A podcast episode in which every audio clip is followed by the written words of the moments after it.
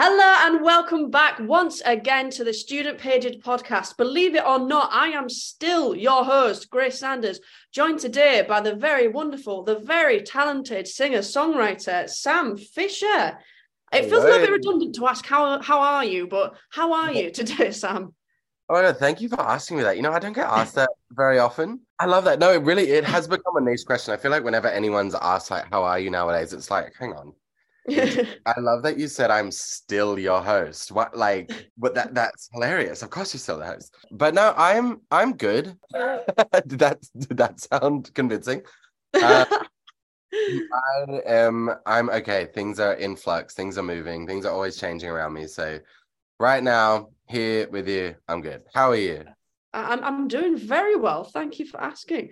Do you have any fun small talk tales to tell before we before we kick off an incrowing? But small talk tales. I mean, I don't know. I, I'm currently living in Virginia in my mother-in-law's house while saving up to move to the UK. So my tales right now are based in suburban Virginia. Yeah, it's been a long journey, and the story is like so long, convoluted, and every shit thing that could happen to anyone in this music industry has happened to me, and I'm stuck in here. So come on.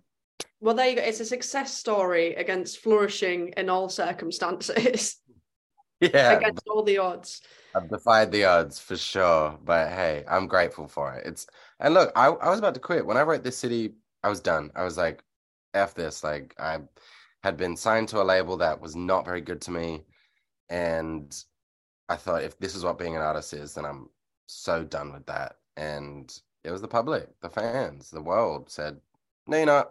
And they threw me another bone. And I, I you know, I love it some days, I hate it other days. And that's life, eh? I mean, you've answered the call with your hit single, The City, which has over 500 million streams, I believe. I don't know how many people that is, but after a quick Google, apparently 500 million is the ideal population of the earth. So if we could get every one of your listens, that'd be brilliant. Yeah, it's uh, a bit nuts to think about those numbers. I feel like this city is its own artist at this point. Yeah, now this song is a nominee for the ARIA Song of the Year, and you've also been on Ellen with this song, which I think is a kind of a status symbol of its own. For anybody who hasn't listened, which why have you not listened yet? But this is very much a breakup ballad. Can you tell us more about it? I read this city. It I guess it's a breakup ballad. It's you know what's funny is when I wrote this song, I was like so broken. I was disillusioned. I was being abused by my label, and I didn't want to be in the music industry. I didn't feel like I had a place here. I didn't feel like it wanted me. But it's like a drug. It's like you hear no a thousand times a day, and then you finally hear a yes, and you forget that you've heard no a thousand times a day. I feel like with all my music, some of it's sad, but there's always hope in it. And but yeah, this city was kind of like a cry for help. And it's about LA. And then when it started going crazy, everyone kind of like kind of was like, this is like a love song. And, you know, I'd hear I, people would tweet like, oh, I just want to like slow dance with the love of my life and, and kiss in the kitchen while Sam Fischer's This City plays. And I was like, what the fuck? Like, oh? So I don't know what it is about that song, but I love it and I'm obsessed with it and I'll play it the rest of my life to the day I die and has given me this life that I'm living now. And mm-hmm. I don't know, like it's it yeah, like th- this city was born from a very dark place, and it, it was the rocket ship that took me into the light. It must be hard to write about these sorts of feelings and have them become so internationally popular. Would you trade the heartbreak for a world tour again? Would I trade the heartbreak? I mean, no. Like, if I said yes, then I would have to say yes about like being heartbroken over like a, the the a bunch of shit. um, look, no. Every experience I've had, good and bad, has led me to where I am now, and I have to be okay with that. If I start resenting the way that my life has gone, which I've done a lot of, you know, I I'll be sad forever, and I don't want that. And so I think the heartbreak just means that I'm human. It means mm. I'm alive. it also gives me shit to write about. So, you know, mm. like no one wants to hear a song about how happy you are. Everyone wants to just like misery loves company. So Oh absolutely. That's where we are. Everybody wants a song for where it's 2 a.m. They can blast it through their earphones and then cry silently like they're in a film. My goal my goal as a songwriter is to be able to write songs that the drunkest guy in the diviest of bars can yeah. absolutely wail on. So I think that's a theme in itself. Is there a Spotify playlist for drunkest guy in the diviest bar? Uh, right, there should be. I mean, that's it. All I want to do is make drinking songs. Speaking of experiences, uh, I believe you also went to uh, Berklee Music College over in Boston in the US. And in that time, you also were in a a cappella group at the height of popularity of Pitch Perfect. Oh, yeah. I would Ah. love to know a little bit more about how that like stardom swept across the US and a cappella groups and how that has influenced you as well. Oh my god, it was so crazy, wasn't it? There was like a, it was kind of like a golden era of, of acapella. I yeah, I was in a group, an acapella group called Pitch Slapped in at Berklee, and we were really good. We were like super good, and we, you know, one of the members of it is now in Pentatonix, and Oh uh, wow. yeah, Matt Sallee was. We were in Pitch Slap together, and uh, I lived with Ben Bram, who put Pentatonix together, and I'm friends with all the guys in that, and and uh, it was it was cool. I mean, you know, it was college. Like I look back on it now, and I'm kind of like, Ugh. like I cringe a little bit, but at the same time, like I had fun. It introduced me to a lot of people, and and without the acapella scene, I, I wouldn't have, I don't know, had the friends that I had in, in the US that kind of believed in me. Yeah, it was a weird one. It was a weird one, and I look back on it and I cringe, but I I I still have love for it. I feel like if you put us together in a room, we could all remember our parts, but. I don't know, some greats were in acapella group. John Legend was in an acapella group, so was Sara Bareilles. Like, it's so niche, but it's cool. Exactly. And, and speaking of big names, you've worked with Demi Lovato, you even toured with Lewis Capaldi. Um, how was those experiences and who would you love to collaborate next with and, and why? Amazing. It's funny, Lewis and I were just mates. Like we we'd known each other for probably two years before that tour, and I had no business being on that tour. Like it was sold out. He was the hottest new artist in the UK, uh, in the world maybe. And yeah, he called me and was like, "My tour is sold out. I can pick whoever I want to open. Do you want to come open?" I was like, That's Yeah. crazy. So I had no money, so I put it was like an I opened for Lewis acoustic, and it was insane. Like it was fucking insane. Uh, he is the best. He is my homie. You know, he was the first person we'd see when we walk into the venue, the first person we'd see when we get off stage. He was our biggest champion. He he has always been a big supporter and and just yeah, just like good peeps. Demi was like, I mean, Demi was a, an established veteran of the world. Like she was a celebrity since the age of eight. So working with Demi was like a whole different kind of like Demi's amazing. We and we uh we are friends, we're close, we text, you know. She's just like she's an amazing, like hard hard working pro. She's been surrounded by some unfavorable people in her life, and I think that the world has an opinion of her that is just so far from who she is. And I, it was it was amazing. Like it was just it was really fun, and it's so it's just so interesting to, to be close to someone who so many people have so many opinions about uh, and to know like who they actually are and she's caring she's loving she's really fun she's talented as hell and and you know she knows what she wants and i think she's a, a powerful woman and and people are intimidated by that in the mm-hmm. music industry and the world so i don't know. I love her and it was really fun and what other people say is a fucking banger so. So moving on from from going from Lewis and Demi, who would you love to collaborate with next in a perfect world? in a perfect world? Ed sheeran call me. I'm ready. That's it. It's for just one guy, such a big worldwide name. i mean like why not go big or go home you know what i mean Mhm. but no, like that's let's say that's a stretch goal. Who would I like to collab with? I think uh, Holly Humberstone is incredible. I think Maisie Peters is incredible. I think Griff is incredible. I would love to do something outside of my world. Like I would love to collab with Jazmine Sullivan. I would love to write with flow Like I would. There's so many. Like like who have I been listening to recently? Like Remi Wolf. I think that'd be crazy, but I don't know what we would do. But I don't know, like any any kind of collab, whether it's like we cook something together or we just say, yeah. I mean, I I love collaboration. I'm a big fan of it. I would love to do something with Sam Smith. I think that'd be epic. Whoever, wherever, answer the call. Let's go. I'm down.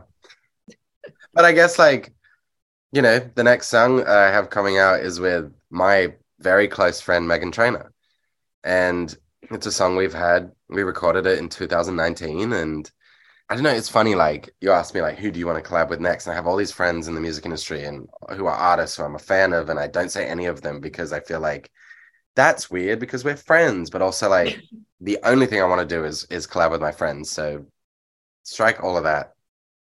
Meghan, Lewis, Niall, I don't know, whoever. you could end up doing some sort of what is like band-aid, just chuck everyone in one room. exactly. Just wrap them all up. Let's go. I think that would definitely create something viral as such. all of us in a room just making shit. Hey, that would be yeah. great. Speaking of social media, I feel like this is quite a loaded question, but how do you feel about like the TikTokification of music as it was? I know exactly what you mean.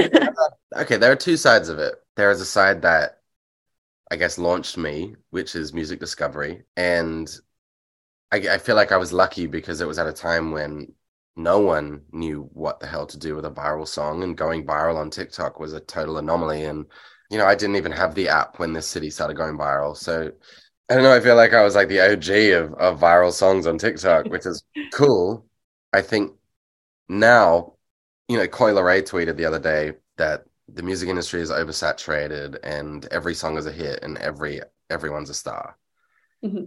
And even though TikTok feels like it's leveled the playing ground, it has also kind of done away with people being really passionate about an artist and instead it's all about the like 15 second sound you hear on TikTok. And I think it's really scary and I think damaging to the music industry for a bunch of reasons. One, TikTok doesn't pay anyone. Mm-hmm. So, like, no residuals. For example, and it's in their it's in their fucking like terms and conditions that they do not pay out royalties for music.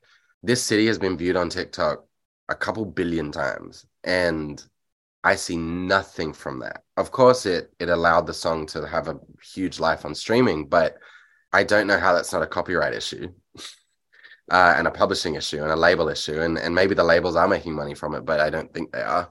It's all about exposure. And so I think that's really hard. I, I think that it's kind of, you know, it's sad that it's kind of replaced Like all marketing campaigns are just like, let's do TikToks. Mm-hmm. And if this song doesn't go, then it's dead on arrival. And like, it's, that sucks for us because we work so hard at this shit. And then, you know, if we're not, I don't know, if, if making viral videos doesn't come naturally to you, like what are you supposed to do? I but at the same time, I know I just railed the fuck out of it, but I at the same time, I am trying to look at it as like a tool that I can use to market myself, a tool that if I get a hold of it and really understand it, and I'm absolutely a student of the app and I, I have a good time on it, it can be really, really powerful. My wish is that it wasn't the only plan that people seem mm-hmm. to have.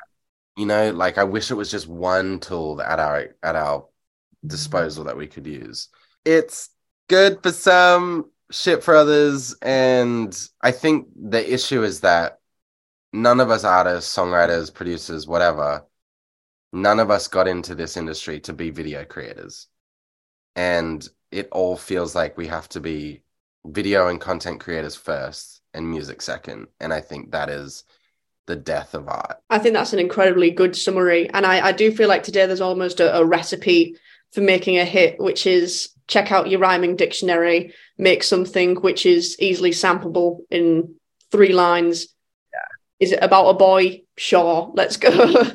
right. and speed it up by two. Sorted. For sure.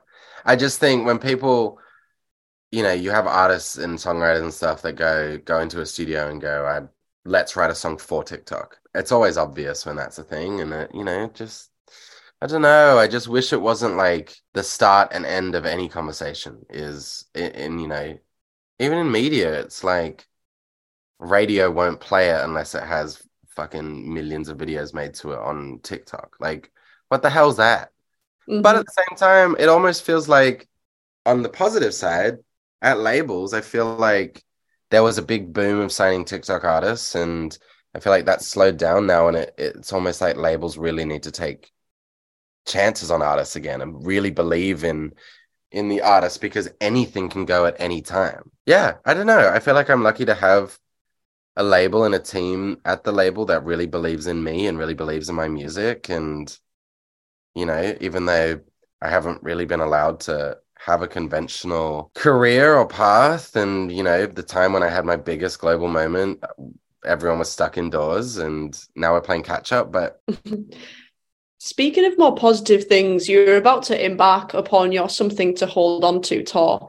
Can you tell us more about where the name came from? I'm actually very curious. It's a lyric from one of my songs, but it's also for me, I was like, you know, this isn't the big full dream production run. It's an acoustic tour. And so I felt like, why don't I give this is me giving my fans like just something to hold on to until the album comes, until the next thing, until you know, the big tour. And it's also a special moment. It's an acoustic tour.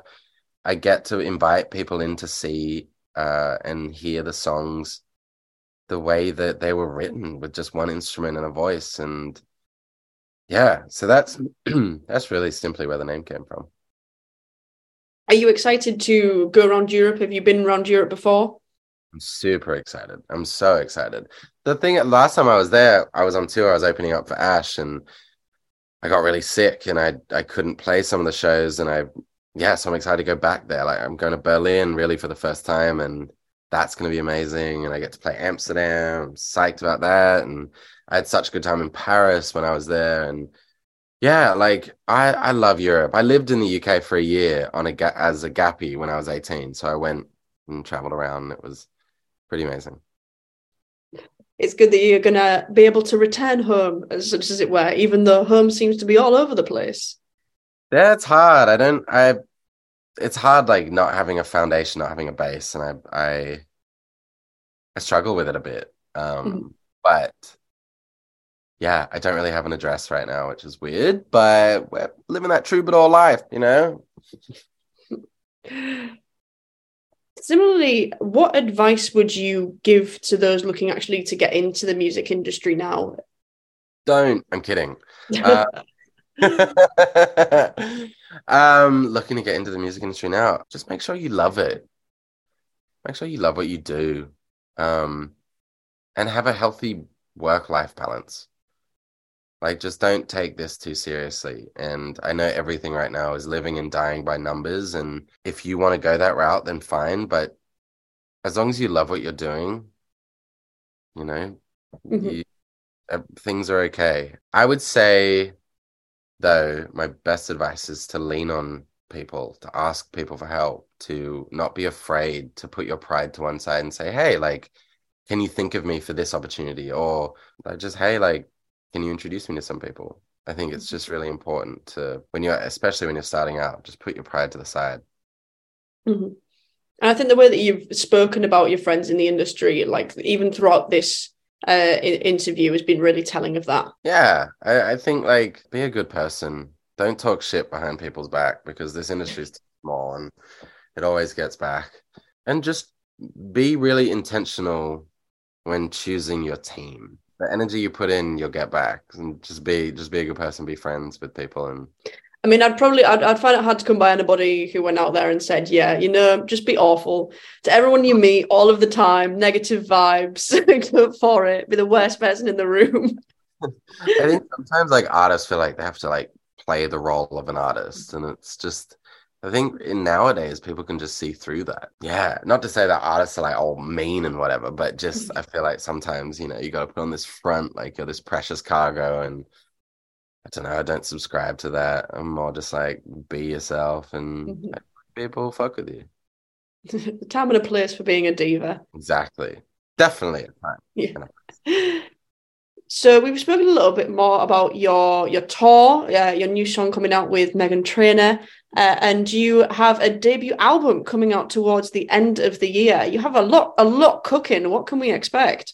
Bangers on bangers, good times, great hits.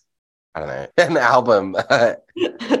Fingers crossed. yeah, like it's an album I've been working on for what feels like my entire life. I'm so, so, so proud of this body of work. It's my first, like, it's my first album. It's the first time anyone can like listen through and, and get a sense for who I am, what I've been going through the last couple years, and also what I sound like on an album. And yeah, so that, and then hopefully a tour after that, and maybe a collab or two, and music. And I, I want to be everywhere. I'm, I'm definitely trying to refocus on Australia, which is my home, and and the UK, and you know, America's a bit intense right now. And you know, my mate said to me, "Why, why do you run from where they're clapping for you?" And I was like.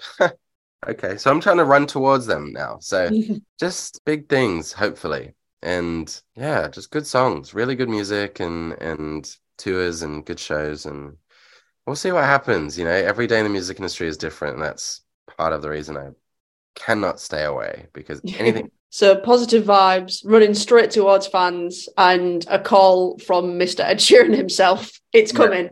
It's coming. Oh.